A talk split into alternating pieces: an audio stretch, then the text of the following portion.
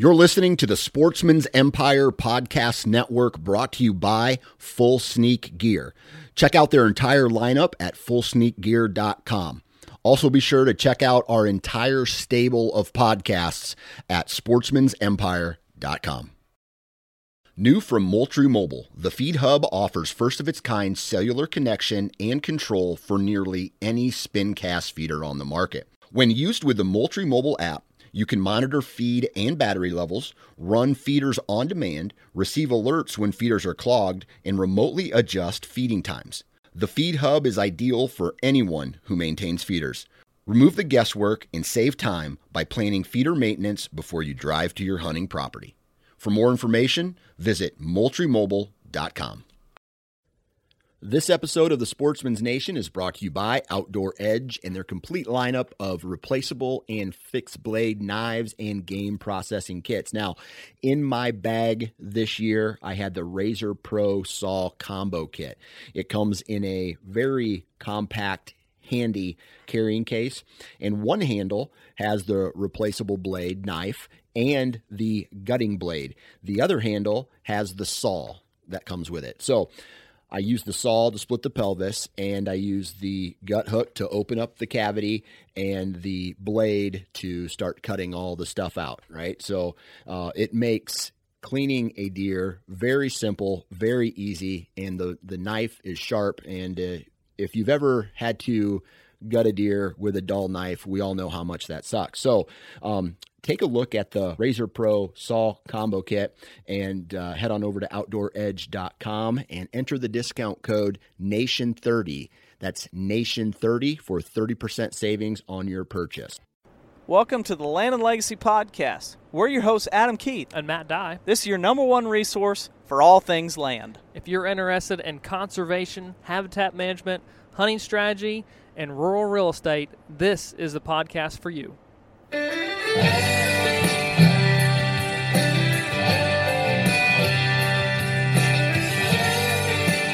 right, guys, welcome back to the Land and Legacy podcast. Rolling yep. down the road. Rolling down the road. Story of our life. Back on the road. Um, turn me up a little bit there. It sounds like I'm a little weak. We're rolling down the road, headed to uh, one of our favorite places to work, Iowa, the state of Iowa. Um, spring has sprung, at least here in the lower Midwest.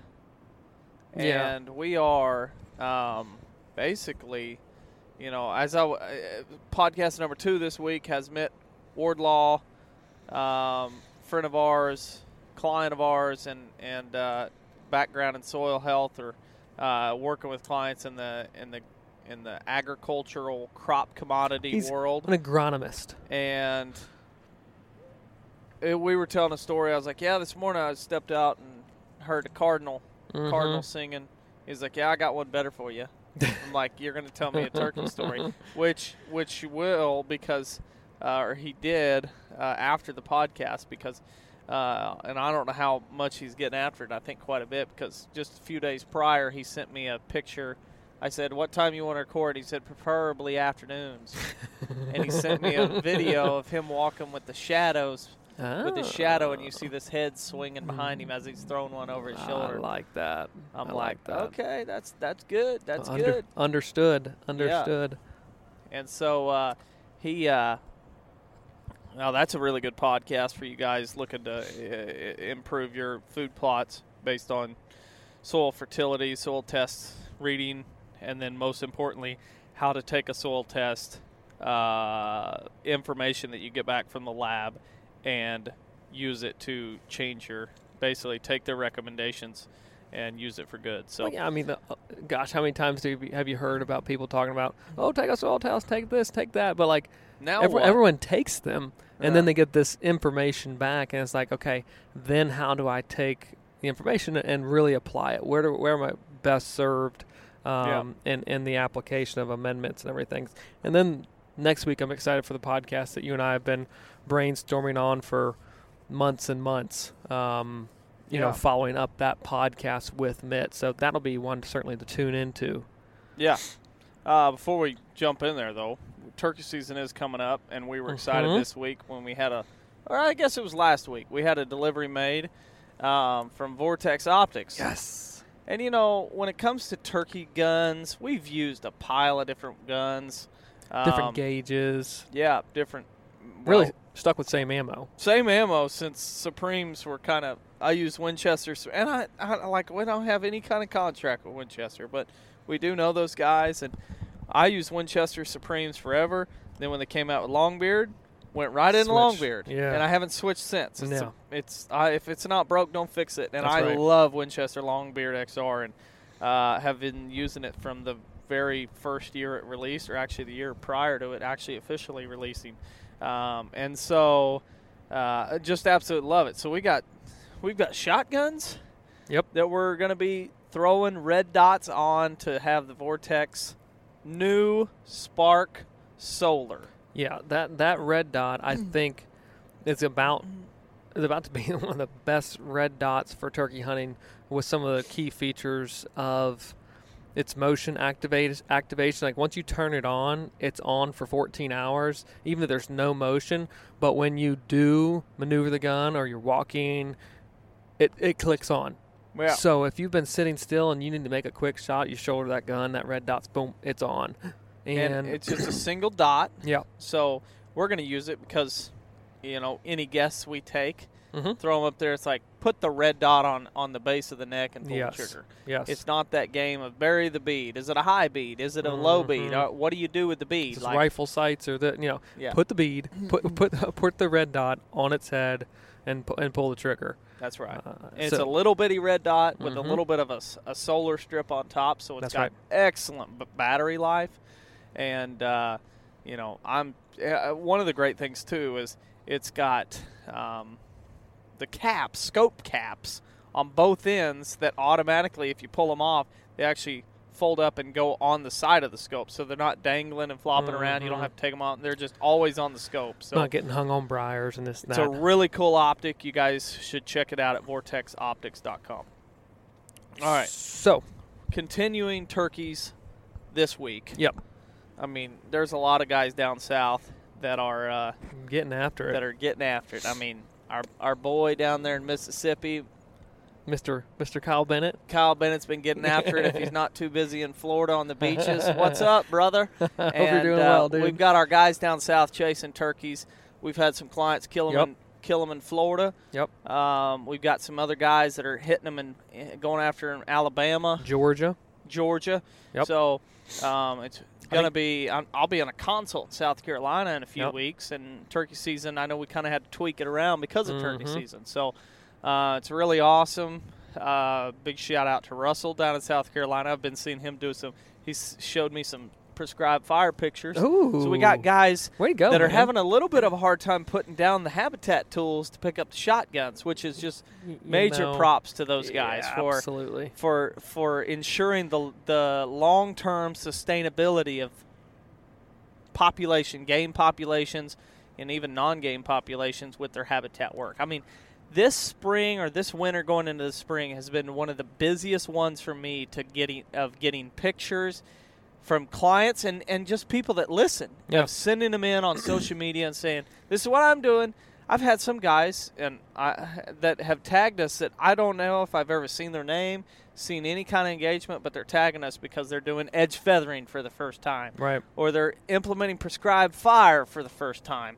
And it's just it's such a refreshing thing to see guys using these great tools that have been with us for a long, long time and kind of picking up the dropping the fads and picking up the the uh, Timeless. the timeless practices that are going to ensure quality habitat management, quality habitat restoration. So I'm very, I, I'm very encouraged. It's 2021 and coming out of a, a great habitat season. You know, it never really is over when it comes to habitat management, but there's certain practices and times of the year where it seems like more people have things to do or are willing to go out, and the winter is one of the I best think- times. Yeah, I think there's always that little bit of uh, capitalizing on on what some people would uh, would say is cabin fever. You can't hunt that much, but you can get out there and you can work the property. Absolutely. and we- we have totally seen this this drastic steep um, incline of people sending in those pictures, and that's Yeah. so encouraging. Whether whether you are someone who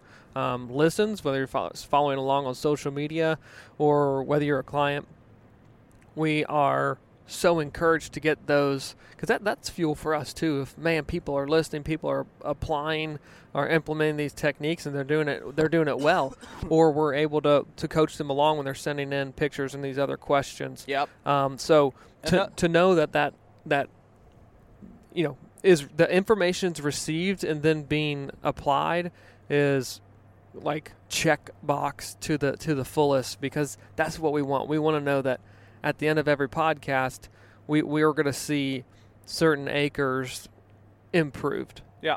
And one of the other things I want to make a shout out is our Facebook group. Uh, we used to call it Land and Wildlife and Conservation Community. We've rechanged the name to Land and Legacy Podcast, Land and Legacy Habitat Podcast Q and A, and it's basically an opportunity for us to share our podcast and you guys engage in conversation, questions, follow up.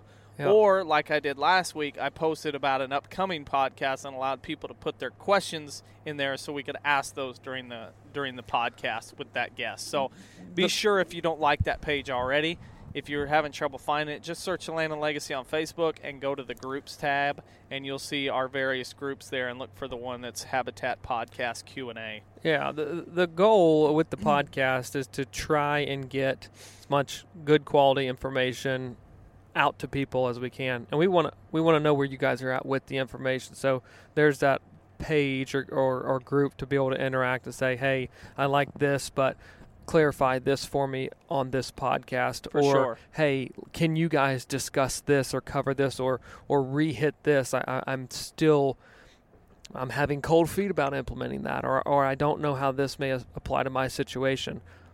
Plug in to that group, and we'll be, if you will, kind of moderating, checking in. It's also a great a great way for people to meet others that are doing the same practices, Yeah, um, and, and and help one another out. So absolutely.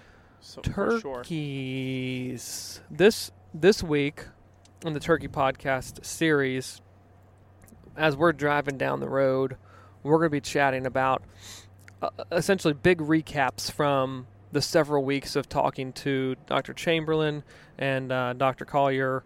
And, and the research that's happening with turkeys, but specifically, how do we take that known research and how do we say this translates to quality practices that I need to be doing on a given property that I want to improve turkey numbers on. Yeah, and I think What do I do? sometimes when you hear them talk or research researchers talk, it's great. And we really tried to point the questions in a in a standpoint of the research and then how to apply that if I'm a landowner. Yes. And they had some great answers. And so we're going to Mhm. dive in even deeper on what they were talking about and then you're going to hear how Matt and I are taking the information that they gave and the research that they've done and apply it to our own farms Yeah. and I think that's just something that, once again, guys, if you focus solely on turkeys and you take the research that they've done and the information they gave on our podcast for two weeks, and then if all you did was say, I don't care about deer, I don't care about quail, I don't care about lizards, I don't care about birds, whatever, all I'm going to do is apply the information for wild turkeys. If you did that, your deer would improve significantly likely your quail would benefit from this significantly. Um, if you're I- up north, the ruffed grouse would probably benefit significantly because of what they talk about. Pheasants would would would improve as well. Well, you're managing birds, whatever. pheasants would improve. it's I, I, think think about this, guys. When we're looking at the habitat management practices and the, and the the type of habitats, vegetation, plant communities that the wild turkey is going to use throughout a year, think of it like a Venn diagram. You know, there's there's things that are um, contrasting, then there's a lot of overlap, and when we when we're doing that with a you know comparison comparing side by side white-tailed deer and wild turkey and bobwhite quail and rabbits and these things, sure, there's a lot of things um, that are going to overlap, but the outside edges of that Venn diagram, there's not that much that that are just say mutually exclu- exclusive. Like you can't like you won't find turkeys here. You might in a window, but that's just where it comes down to the distribution or the percentage of those things that we don't that that you wouldn't find a wild turkey in, you wouldn't find a deer in, respectively. You just don't want that much of your property comprised of it. Yeah. Like you focus on what's overlapping on the features, and that'll become clear as we're talking about that, you know, on the podcast here in a few minutes. You'll you'll you'll be very clear on okay, well, a deer is going to utilize that same type of habitat, and well, and quail would utilize that, and so on and so forth. But focus on those types of things, and you know, again, by default, I'm I'm still improving my land. I'm still improving, um, like my responsibility as a landowner to the land itself. That's right. I'm making a difference. For sure, and and and I I really enjoyed the last two weeks with with Dr. Collier, Dr. Chamberlain, and kind of getting their thoughts because I you know they've been on a bunch of podcasts and you hear a lot about the research, but you don't get as much information on okay how do I apply it. It's just like a lot of times you can read a book in college and be like okay this all sounds great, but what's it look like when I get in the field or when I get in the shop or when I get to the classroom? It's it's very different. Translating that information, like you know, getting it in your ears, processing it in your brain, and then taking it from your brain, and then putting it in your hands, like with tools on Yeah. the landscape. There's a disconnect there for a lot of people. And that's okay, but but we're here to help solve that disconnect. Yeah. Uh, one thing I want to point out, I'll jump right to it.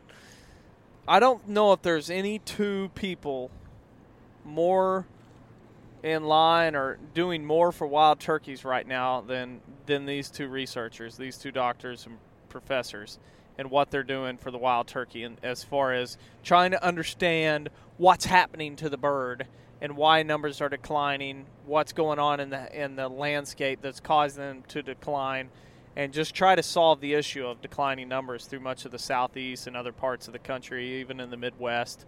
And so, um, I mean, they have a, a, a long list of credentials, and, and so it's to me when when we look at kind of our laying out farms and trying to understand what's the best practice here, uh, best management practice is to look at the research, um, and not just research that's done by anybody, but peer-reviewed research done by professionals that don't have a special interest in it. They're just trying to find the issue and figure out the answer. And with these guys, both working at really well known universities, funded um, through various forms, and they're just trying to find the issue. Well, And and that's how we do it. Okay, when we're talking turkeys, let's talk to these experts. When we're looking at deer, let's listen to those experts. When we're talking about ruffed grouse, let's talk let's look at those experts or quail or pheasant, whatever it is. Try to look at the people doing the research and take that science and apply it in layman's terms to our farms. I think it's important to to not only look at just research in general, but the freshest, the current research, because there's a lot of things that, as technology, as tools, as equipment has changed, and as and as the development of more research has occurred, there's more data points. You're able, or, or researchers who are in this daily are able to pose new questions and, and honestly fine tune the question that then gets the new research and mm-hmm. where they're having these new findings about wild turkeys in general. Sure, we have had successful restockings across this country of turkeys, and that's something that obviously super huge, should be celebrated. But when that was done, we didn't fully understand the wild turkey. Although Yep. it was successful, obviously with this research, we're finding or, or they're finding that holy cow, there's new things that, that we didn't know about the wild turkey. Yeah. And so that's the kind of research we need to be really leaning into that's going to yield the biggest results opposed to things that may be slightly outdated or, and, and I think a, lo- a lot of the research honestly it builds upon one another they Yeah. may take a finding and then hit that uh, cool data point and dig deeper and so as uh, o- over time it's building out these questions and and these um, the findings themselves. So stick with current stuff and go with that. Um, And so that leads us into today. Yeah. How do we manage turkeys on the landscape? What are the type of practices? And and I think we we're going to be our, as specific as possible when we're talking Mhm. about this because we've talked about turkey management in the past, but like specifically, what are the practices? And with this information, how are we, as in Adam and Matt, how are we changing some of the techniques that, that we may have previously used based on this research? What's what's the one of the first things Adam that comes to your mind? I have such a, a, a s- uh, don't know stigma with it, if that's the right terminology. But I, it should be it should it will probably come at no surprise. But when I was growing up, and even as a I'm 33 now, so even as a 25 year old, there was a heavy amount of information that basically correlated. You want prey, you got to get rid of predators. And I think that through a lot of their research, it's like, you know, and even they said it, eh, they, they mentioned it, both of them, when we asked them what they would do to help their turkeys. Neither one of them mentioned the fact that they should do trapping Mhm. or that they would do trapping. They both mentioned, yeah, you know, it's going to be, it's fun, but most landowners aren't going to have the ability to change anything through trapping. They're just going to waste a lot of time and money trying to do it. Yep. And so I think that's one of the big things for me. If I try to look back at, you know, 20, the age 15 to 25, I would have been like, okay, we got to trap coyotes, we got to trap bobcats, we got to trap fox, we got to get rid of raccoons. That's what we're going to do. Yep. And and now it's like, okay, I'm not even going to waste my time with that right now. It, it almost is. It's.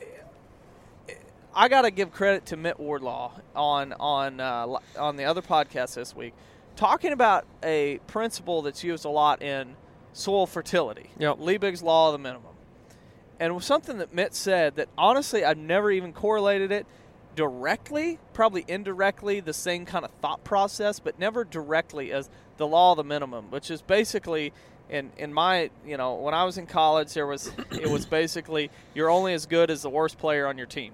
Yep. Okay, well I can understand that. I can't understand a lot of the other stuff this teacher's saying, but I can understand that. and so I'm only as good as the worst player on my team. And so many times uh, you look at the minimum and and that you're only as good as your the minimum on your property and I think that so many properties we visit the minimum could be overall if you want to just sum it up terrible habitat Yeah. there's no diversity there's and by no diversity it's it's no It's diversity of cover and there's no diversity of food which are both required for prey species to survive so no wonder everything's struggling here So so so that's the minimum. that's the minimum So so it's that's hard your to worst even player. pinpoint Yeah, yeah. because it's just everything's terrible. And and so Mitt was talking about you just apply that to anything. Okay, if I own 200 acres surrounded by a clear cut, I don't even know if he said this on podcast. That might have been pre-recording, but I know that cover's not the minimum because it's everywhere. Yeah. Food's probably high quality food in the form of food plots might be the easiest way for me to attract deer to my farm. mm-hmm. And so I think of, you know, the minimum and so many guys. It's just like mic- macro versus micronutrients. And the fact that the macros are way more important than the micros. Not that the micros aren't important, but if you really want to change your property or change your soil fertility, you got to focus on the macro first and then deal with the micro later on. And the micro is predators. Yeah, to me. for sure, for sure. Well, and, and I think uh, honestly, any um, anyone understanding is a, a prey species cannot exist um, without proper habitat in Yeah. place, and without that being in place, we can't move on to step two. That kind of goes back to the podcast last week. Everything's got you know steps. Um, you don't want to go and start sanding with the 220 or 240 Yeah, 400 you grit. You don't go to the sawmill and get a bunch No. of rough cut lumber and break out the 220 grit No. and start trying to smooth her out. it there's a step by step process to get there, and I think a lot of times the the re the reordering of that, um, especially since research is suggesting, um, not just observational, but research is certainly proving that is not the necessary first Yeah. step What when about you? habitat's in place. What about one, one of the things that I, I really enjoyed was some of the some of the spatial aspects of wild turkeys. Yep. One thing, comparatively speaking, that about deer, you'll have you know different sized core areas for individuals uh, within a deer herd, but specifically bucks, they have a very unique classification. They have antlers, right? You can tell individuals from from one another. Yep. Turkeys, not so much, right? A gobbler, pretty much a gobbler. Yeah. You can't much. really, you cannot really see that individual from one day to the next to next week and know if it's the exact same bird. Yeah. So I think there's a lot of misunderstanding of how how birds u- utilize the landscape um, because that one bird on Monday you see them on a on a pasture along a ridge top and then you see a bird there Friday that doesn't mean that that's necessarily the same bird. And I'm not talking about just the spring we're talking about year round. Turkeys are going to frequent similar areas even if it's a different flock, because that there's probably a high high quality or a high concentration of the resources or the topography works them into an area that hey, turkeys just frequent here, right? So when they're when when Chamberlain w- was talking about that, it just kind of really hit home the the intense need to to those who are in an area with very low turkey populations and you've got to start knocking on doors. You've got to start making the phone calls to neighbors and look at it from a landscape approach.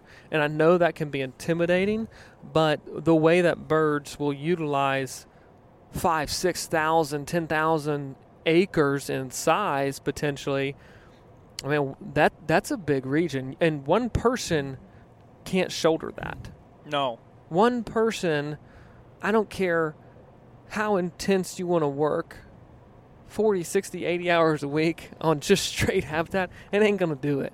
Like you Yeah. have to be talking and sharing this type of information with your neighbors if if you're struggling to get uh, reproduction rates or you know grow a turkey population in a local area. You've got to look at it big scale, and so it's not even a for for me, I guess one of the big things or cool things to, to pick out of the research, it wasn't even what tool do I use. It was what scale do I need to be looking at so then I can take the tools and apply them appropriately. Let's look at it from a 30,000 foot view rather than a square footage view of does this tree need to be here or that tree? Well, you know, you know what I'm saying? Like oh yeah. we can we can learn from a surrounding area and I and, and, and it's kind of one of those like if you're a uh, if you're a smaller acreage person let's just say you're under 200 acres uh, and it doesn't matter how wonderful you make that 200 acres turkey's using more of the neighborhood so Yeah, yeah. if you uh, eh, you know if there's a portion of the year where they go over to the neighbor and something happens while they're over there and half the population gets killed it doesn't really matter how great your place is if because you're bleeding off the property mm-hmm. and and so that's kind of a, a, a great point i'm glad you brought that up because you know when it comes to turkeys it's a little bit uh, you know just like deer we encourage cooperatives Yeah. you know we had hunter on from Mm-hmm. national wildlife cooperative that basically um, you know that talking about the importance of that and so here's here's direct research that supports that collaborative effort um, and and the need for it and I think that too thankfully turkeys um, they don't have that let's say individual characteristics where you can tell yeah spe- you know, individuals from another. So when when you approach neighbors of working together specifically for the enhancement of wild turkey populations, there's not like that. Oh well, this is my deer, that deer. You you know all that sort of jazz that everyone yeah knows what I'm. They're picking up what I'm putting down, kind of thing. yeah It's turkey population. It's a population, Yeah. you know, thing that you're approaching people with, and and that's something to create that uh, collaboration to build and foster relationships, and and maybe you take it to the next level after certain years of working together on on focusing on turkeys, or maybe it's quail in your region. Try a different species to to Yeah. connect a, a neighborhood together. For sure. So let's talk a little bit about some of their the, the main points. So we Mhm. asked both of them. Actually, Frank asked Bret, Yep. and we asked Mike Yep. What they would do on their properties, and they gave similar answers but different practices. So one of the big things that Mike said was thin timber Right. and burn, Mm-hmm. and if it's open ground, do some dormant, uh, basically do some disking. Yes. to encourage more herbaceous forbs basically to Mhm. grow rather than grasses Rank that are grasses. rank. And Yes. so that's it. I mean, that was his main ones. Is like that's where I would I, I could do so much with that. Mm-hmm. Mm-hmm. And so if we take that information, thinning timber and how to make it the quickest turnaround possible Yep. here in the Ozarks, where we're out of, and this goes with a lot of terrain country, timber country, but a lot of your southern slopes aren't necessarily going to grow great timber, especially if you're in the south, just because it gets so hot. And so it's a great opportunity. There's a rich there's a richness of the southern facing slope that's like if you want to make if you want to devote acres to wildlife, let's focus and, and, and you, but you still want timber value, let's focus on some south slopes. That's right. Yeah, and and, and so for a guy going, okay, I, he said the thin timber. Where do I thin timber? yeah. I would start on your south or west facing slopes. Yep. You're going to get ample amount of sunlight. There's probably a rich diversity of, of plants in the seed bed. And so just go in, identify, even if you just find the trees that are crooked, show signs of being unhealthy, signs of disease, whatever it may be. They're not good straight trees with a nice full canopy. Cut them down. Yep. And then if oh, Or- you want to take it one step further, just start learning your species and go, okay, why is this sycamore on the south facing slope? I'm going to cut it Yeah, down. yeah, yeah. Why is this big elm on the south facing slope? I'm going to cut it down. Why there's a whole bunch of shagbark hickory or there's a whole bunch of pignut hickory right here. I'm going to cut half of them down. And just doing that, just because it's south facing slope, you'll likely get a lot of plant regeneration growing there because it's likely getting a lot of sunlight because it's on a south facing the, slope. The exposure uh, from a sunlight standpoint is going to increase, obviously, that diversity. it's going to increase, increase the herbaceous layer of vegetation to come back, and that then brings on insects, more life, more blooms, more seed producing plants. yeah, Th- The list goes on, right? But you'll get a quick cut it in the winter and you'll Yeah. see tremendous results. And we're not saying, summer.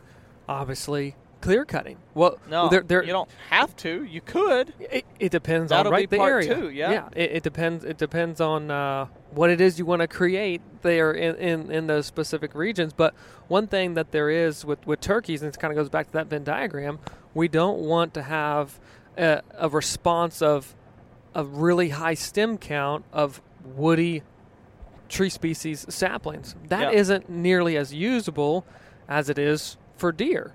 So having goals, knowing what it is you want to you want to do, um, like we said last week on the podcast, and- and habitat where- is intentional. That's what is it you want to create? That uh, if I'm looking for high density, we know that using prescribed fire would lower your stem density, Uh huh. and so south facing slopes burn really well. Yep. So if I'm looking for areas of higher stem density that are more that are uh, uh, more beneficial to deer, I'd probably do those on east slopes and north slopes because naturally I'm not going to be able to get as hot of a fire in there, Yeah. and it probably historically didn't burn on on a regular uh, or as much as a south and a west facing slope.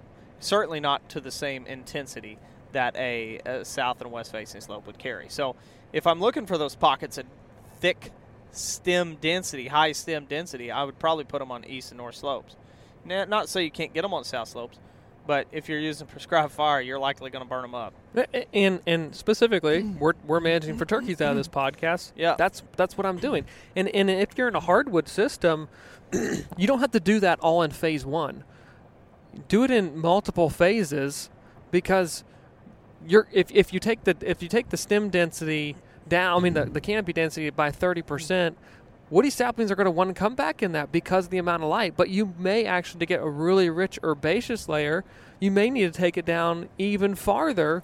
But do that one year, burn it, and then come back in a winter, reduce it some more, and then wait a year or two, and now you've got 60% open after two stages of cutting, and you've balanced that back out. Maybe you come in and, and done some, um, treated some of those saplings, and voila, here's this herbaceous plant community that we want, and it's not just straight high stem counts of woody saplings. That's right.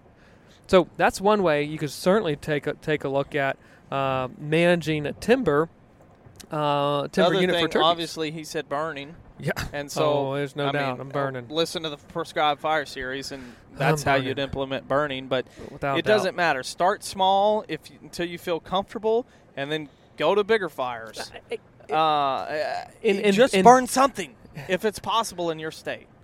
Yeah, and, and and there's a lot of, uh, and I've I've dealt with this with multiple people. I just got back yesterday from Kentucky, and one of the landowners is just, you know, it is what it is. It's the burn regulations through through March. You can't burn until after 6 p.m. That stinks. That that's kind of constricting, right? Um, Yeah. There's very similar uh, regulations like that in Ohio, but do your best. It does not have to be a complete burn. If you only get to burn all your edge feathering into the into the block before it stops burning, better than nothing. Put some flame on the ground. Do what you can. Talk to your state representatives. Yeah, that do that in the off season, and and do do what it is that you can that you're in control of, and the other research and the um, support from both Chamberlain and Collier was, hey, listen, small burns they do have significance and Yeah. they don't have to be 50 100 200 acre size burning burn units to make this impact and provide this attraction Yeah. so that should be really positive uh, for for other people i think you know what we were talking kind of pre-show is two weeks ago or i guess no it was about a week ago there's 250 acres burned there in you guys' place and in the years to come now that fire's been on some of those um, slopes multiple times, a new road's going to be cut in or uh, a new fire break, and some of those are going to be now managed in some smaller units. Well, Yeah. that, that's that's direct science going into the land management side of things to break up 90 acre unit into you know a 60 and, and a was 30 or something like that. Mike like Chamberlain said those 50 acre is, is like awesome. Yeah, And absolutely. two of ours were over 100. Right. Just the way it works. We got to work on that. And Yep. so, you know, and then once we get those fire breaks established, turn them into four wheeler trails so we can keep them open throughout the year. So it's very little maintenance. It's just take the backpack blowers and Blow blow out the leaves and let the big dog eat. Mm-hmm. And uh, so, you know, implementing fire, another crucial thing. And then third thing is disking. Yep. And I mean, we're right here in the prime time of old field management Yeah, season, spraying out cool tool. season non-native turf grasses like smooth brome, tall fescue, orchard grass. I mean, my goodness, guys, get the sprayers out and start knocking that stuff out. It has no business being on your recreational ground, uh, especially if you don't have cattle. I cannot think of a of a of a technique honestly that has the biggest returns and has the most overlap for so many game species than removal of non-native cool season grass pasture grasses like smooth brome fescue and if you're down south warm seasons like bahia bermuda get Which rid of take that different type of herbicide Yes, treatment. yes. Yeah, yeah, removing those turf grasses, those But- non-native ones, is crucial. generally speaking, what comes back, fantastic, and I can promise you it's going to be way better than what was there currently. Yeah. And so do that because, th- I mean, you have so much light into that system. It was a field. I mean, it's Yeah. it's hundred percent sun. Hey, there's a prescribed fire right there, or those brush piles or something. I don't know. that looks whole like thing's black. fire. Yeah, it's cool. Driving down the road, seeing it. We're putting it to work right now. Um, so, I but but that right there, flame heights, but that's just me. there's herbaceous vegetation right there ready to pop year one. You Yeah. spray something right now, even if you don't burn off the thatch, in the next few weeks, wherever you're at in the country, you're going to see new green up. You're going to see forbs. You're going to see that, that, that richness coming back into those areas. Please do it because it's nesting and brooding habitat.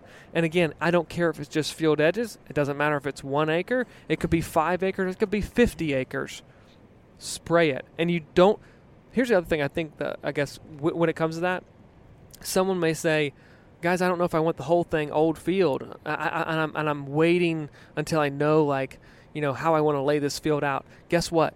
Spray the whole thing, and if you want to change it in two years, it's just weeds and grasses and Spray maybe a couple. Yeah, it, or just spray a portion of it and watch what grows back and say, "Oh, okay, yeah, that that's great." test it out. Now I'll do it again. Yeah, The other thing that I want to point out too, though, in, in that spraying is like, okay, you've got a whole field of, of, of tall fescue or whatever, and you burn it or you spray it. If you want to really speed that up, run a disc lightly over it. And that's where Mhm. Mike Chamberlain was really talking about that diskiness, trying to turn that soil just a touch to stimulate a lot of annual weeds like ragweed to grow, which is going to be eh, so beneficial to wildlife species because you're going to have bare ground mixed with annuals, umbrella-like growth structures. It's great brood rearing habitat, uh, and it's going to provide tons of forage. It's going to attract ton of insects and be very beneficial for a lot of wildlife. So um, that's one of the things. If you heard me ask him the question, I guess it was more like trying to get confirmation of my thoughts. But basically, uh, so many times we see fields that are two rank in grass, Mhm. and we see old fields where it's like, oh yeah, that's a beautiful old field, or in, in a lot of cases, that's a beautiful CRP field. Well, the the grass is two rank. yeah. Oh, uh, hey, look, it's a prairie. Well, the grass is too rank. Like so many times we see where the grass is just too thick. And so using a disc, combining that with fire would really help change it quickly to being much more beneficial to wildlife. Like we list in our vegetation series podcast. Mhm. Grasses rank very low on our list of quality wildlife habitat. Um, Guess what? Guess where else crucial. they they, they still rank na- low on the turkeys list too. Yeah. yeah, I mean, it, it, we just they're not. We try to limit them, and most of the time we find them way too thick, and so uh, you know that's that's one of his big things. Now, shift that over to Dr. Bret Collier's advice, what he does on his own farm, and we're talking timber management. That was one of his big things Mhm. and and he mentioned one something that Mike Chamberlain didn't mention, and he talked more about timber openings. Yes. And now he talked about thinning timber and burning timber, but most importantly, what he said was, "I like timber openings," and uh, we talk a lot about timber openings on this podcast. And with deer, we talk a lot about bedding thickets. V- very geared towards deer, Deer, bedding, woody, 100%. woody saplings, thick, thick, and, thick and nasty. high stem counts. Yeah. I want I want some hinge cuts, no more than fifty percent. I want some flush cuts. If I'm up north, that's it. I'm not adding herbicide unless it's an invasive. But if Mhm. I'm down south, I might mix it up and do thirds and do a third hinge cut, a third flush cut, and a third flush cut with herbicide treatment to try to eliminate or uh, lower the amount of stem, uh, woody stems that are coming up from those stump sprouts. And so, specifically geared towards turkeys, and this is something we're going to utilize on on our farm. The home our, our home farm is we're going to try to create some pockets in the woods that are not food plots, but they're still open. So when we cut the trees, that we select areas that are going to be um, very low quality timber. We're going to cut them, pile it up, burn it. If there's any kind of you know firewood value, drag the logs out to cut up for firewood, burn the tree tops up, treat the stumps so it grows up in forbs, herbaceous plants. It's more of like a meadow of Poke, natives. pokeweed, Pokeweed, beggar's probably. lice, and edges of green what briar. we'll try to do is limit the amount of brambles that fill Right. in those areas. We we totally anticipate an area to get a lot of brambles in it, so we're going to monitor those. Use prescribed fire every couple of years, probably three, probably on a burn cycle every three to five years, and basically create these little half acre to two acre openings in the timber that aren't food plots, but really they're just little openings of, of grasses, native herbaceous vegetation. Yeah, absolutely. I mean, you you've got nesting potentials. You've got um, brood, rearing. You've got i- if you're burning off early, you know, late dormant season. edge, you've got strut edge zones. feather around Yeah. it. I Not mean- not real aggressive, but Mhm. enough to really get more sunlight into that little area. little bit of canopy structure on the ground Yeah. for, for potential nest sites. Um, ab- absolutely. I mean, th- think think of all I, I think in, in the south, all the edges of like um, dozer decks that get Oh. cleared out. The old loading docks. Yeah, and and now those They're are really crummy. high high com- high compaction areas, but you you see a lot of birds frequent those areas. Yeah. But but here's what they have. They've got a lot of uh, annual weed production. yeah. They've got a lot of sunlight. There's lot of bare usually ground. a lot of bare ground, absolutely. And I think that um, pe people are so scared to hear, and this is why we get rank grasses and just rankness, and we're and we've lost brooding cover and we've lost quality um, uh, habitat in general for quail, is is because people are so scared now of hearing, seeing bare ground. And I think Yeah. that when you hear bare ground, obviously, what do you envision? Bare ground in a disc field situation. And I think with, with so much information from the from a soil health side of things, that that bare ground, there's a disconnect there. Mhm. Um, th- when we're talking bare ground for brooding, we're talking bare ground for quail. It's not that resemblance. yeah. We need this is mobility. We need a, the umbrella shaped forbs underneath. So there's herbaceous layer, but there's bare ground underneath of that, so that they can literally simply just walk across it.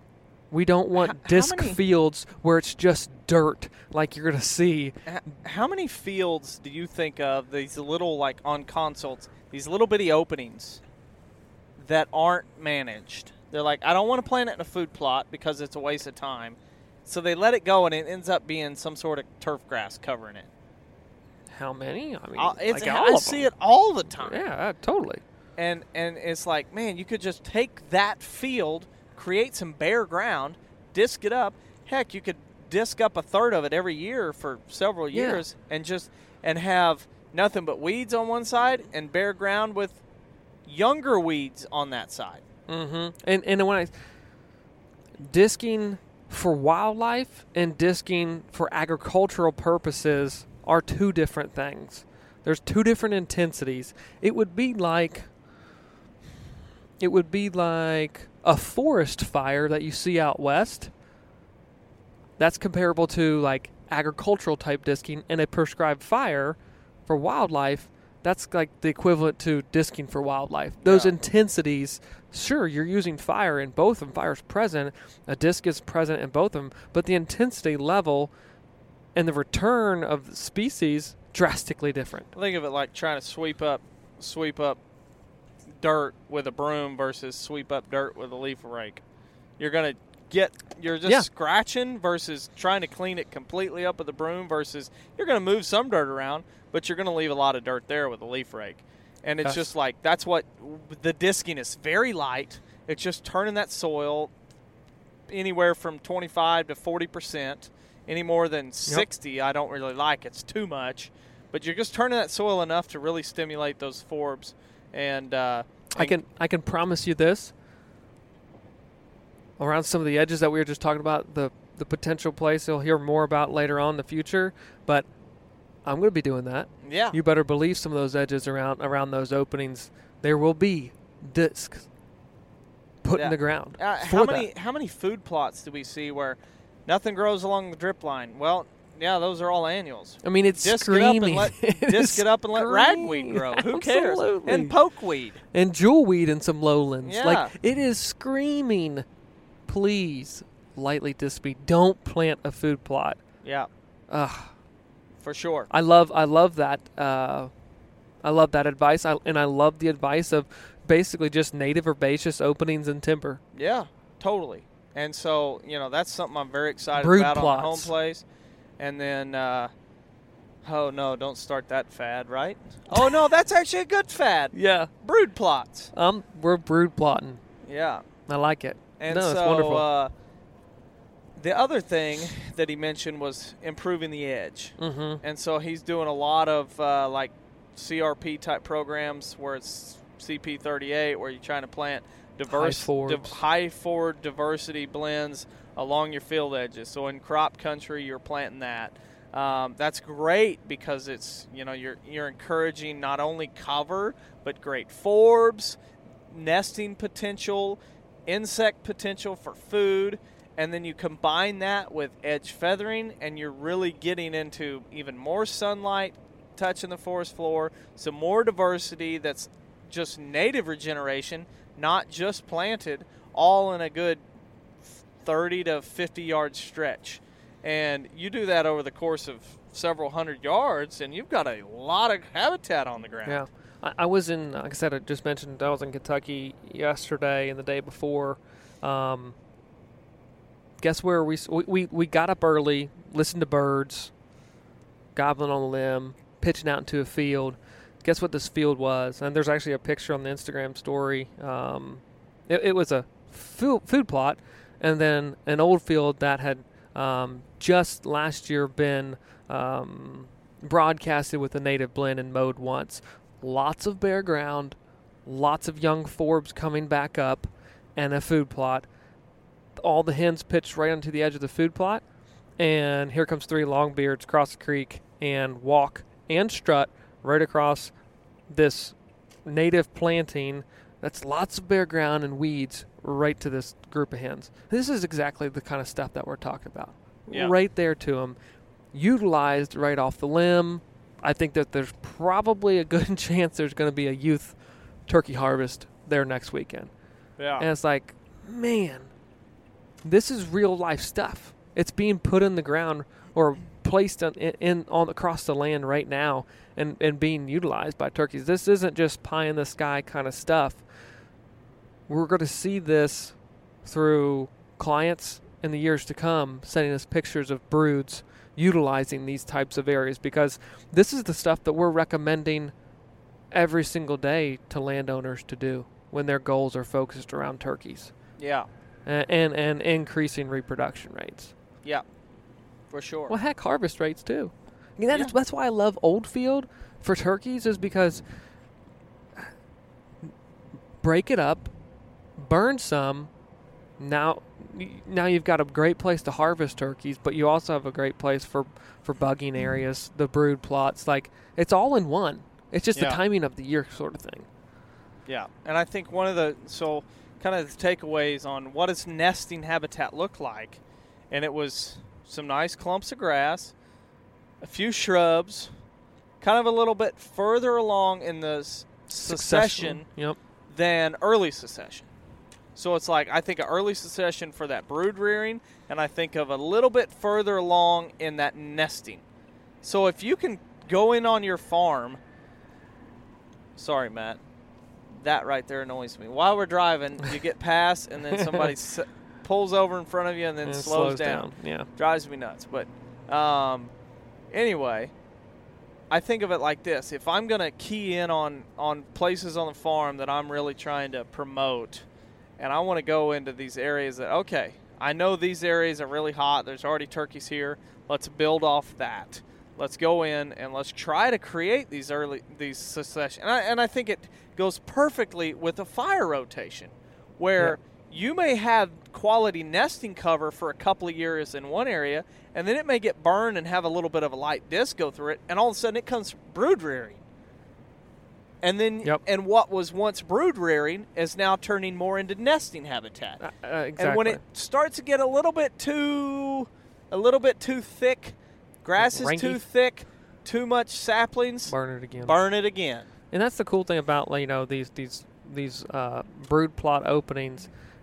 You can you can isolate them within a larger, even if your larger timber block that they are part of. So a bigger burn. You let's say your your timber block's 50 acres, but you have this acre and a half area in the center of it. You can isolate that that pocket and burn in on a different rotation too Yeah. even if it doesn't even if the timber outside is on a six year rotation burn the plot every two to three years Or burn it during the growing season when it's hot and Sure. dry. It's not going to burn in the timber. It's it's Right. shaded. right and you don't and you don't have dry, trees in there to worry about if your goal is to manage for for timber harvest in that unit like break it up it takes a little bit more work but it's work worth doing because research supports this type of habitat is necessary, requ- required, and highly utilized by turkeys in many different times of the year. Yes. I like I I love talking about turkeys and I like hunting turkeys. Um, it, I, I, I'm I know we're coming into April here. Uh, heck, Easter's at the end of this. At, yeah, Oh yeah. happy Easter, everyone. Hope Yeah. everyone goes and enjoys a wonderful Sunday of service and Jesus is the risen King. It's amazing though that this is getting to be April and we're going here for us anyhow. Um, turkey hunting, like it's coming quick. It's so much fun to think about. I love chasing turkeys, but I also love trying to educate myself on what does that turkey need in December? What does that turkey need in March? What does it need in June and July? How do I put that on the landscape to then have go go back to that Venn diagram? How does that benefit deer though at the same time too? I don't have to pick and choose one or the other. Yeah. I can do both. How do how do I how do I lay that out spatially on a property to make sure the basis is covered for turkeys? So much thought goes into deer year round. But man, what if what if everyone listening said, "You know what? I'm going to have that same intensity for turkeys. And I'm going to I'm to share that intensity with my neighbors." Wow. The deer would be a lot better. and the turkeys would be numerous. Yeah. The landscape would be so much better. That's right. That's, right. That's important. Oh man, hopefully, I hope everybody everybody is enjoying this wild turkey series. We're going to get into more hunting in the Yep. future, um, but man, I think it's been beneficial to everybody. Hopefully, and uh, hopefully they'll continue to join us um, next week. We got some. I, I'm excited because we've got so many good podcasts coming that we've been Yep. brainstorming for a while Mm-hmm. that we've been kind of laying out notes to make sure that they're really good. And next week's podcast, where we jump into soil health, our take, you and I, Yes. um, I, I mean- I think it's going to be shocking, surprising. and wear your Informative. steel toe boots. yeah, I, I, I, I'm- because we, we don't mean I don't. You know, we've had some people comment, like message us or whatever, say you got a little bit too much, you got a little too aggressive. I'm not here to offend people. I'm not here to upset people. I am here to kind of shake people and to say, please, just give me five minutes to tell you that what we've been doing over the last 30 years for wildlife, and I air quote that, we're doing it wrong. We've been messing up. We've, we've chased fads, we've chased silver bullets. Let's stop. Before it gets too bad, come back, give me five minutes, and let's talk. Yep. And next week's podcast is trying to shake somebody or talk to somebody before we all pack our bags, head down this road, and realize we got nowhere. we got gypped again. Yeah, I got shystered. So here we are. Join us next week as we talk soil health and all the things about soil health, all the practices, tools, fads, everything that's going on in the world of soil health and food plots right now. We're going to be talking about it. Guys, we appreciate you. I'll be riding the steamroller. And, and we'll be we'll be right back here next week. We'll see you guys.